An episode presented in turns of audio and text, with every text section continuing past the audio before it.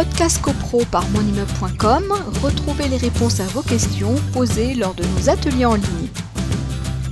Il y a aussi des questions par rapport à la, garantie de parfait, euh, achèvement.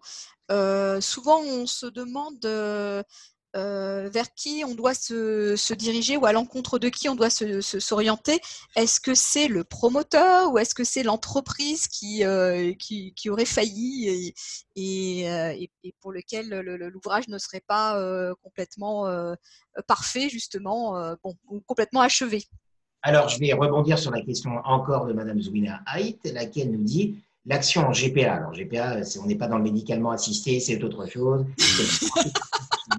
Nous recentrons les débats. Donc, l'action en garantie de parfait achèvement doit-elle être dirigée à l'entreprise de clim parce que cette dame-là a un problème vis-à-vis des, climatiseurs ou doit-elle être dirigée euh, contre le promoteur?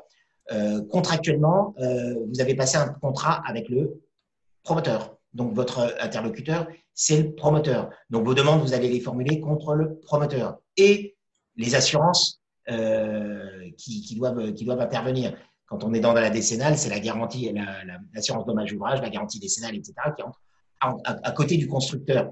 Mais pour les éléments d'équipement, alors là, c'est la climatisation, ça peut être les stores, euh, ça peut être les portes automatiques de garage, etc., etc. Ça, j'allais dire, euh, le constructeur, lui, a des actions, dispose d'actions récursoires, d'appel en garantie vis-à-vis de tel ou de tel autre, mais vous, votre interlocuteur, c'est vis-à-vis euh, euh, du, constructeur. Donc, les actions sont, sont diligentées contre le constructeur, bien entendu. Podcast CoPro par monimmeuble.com, retrouvez les réponses à vos questions posées lors de nos ateliers en ligne.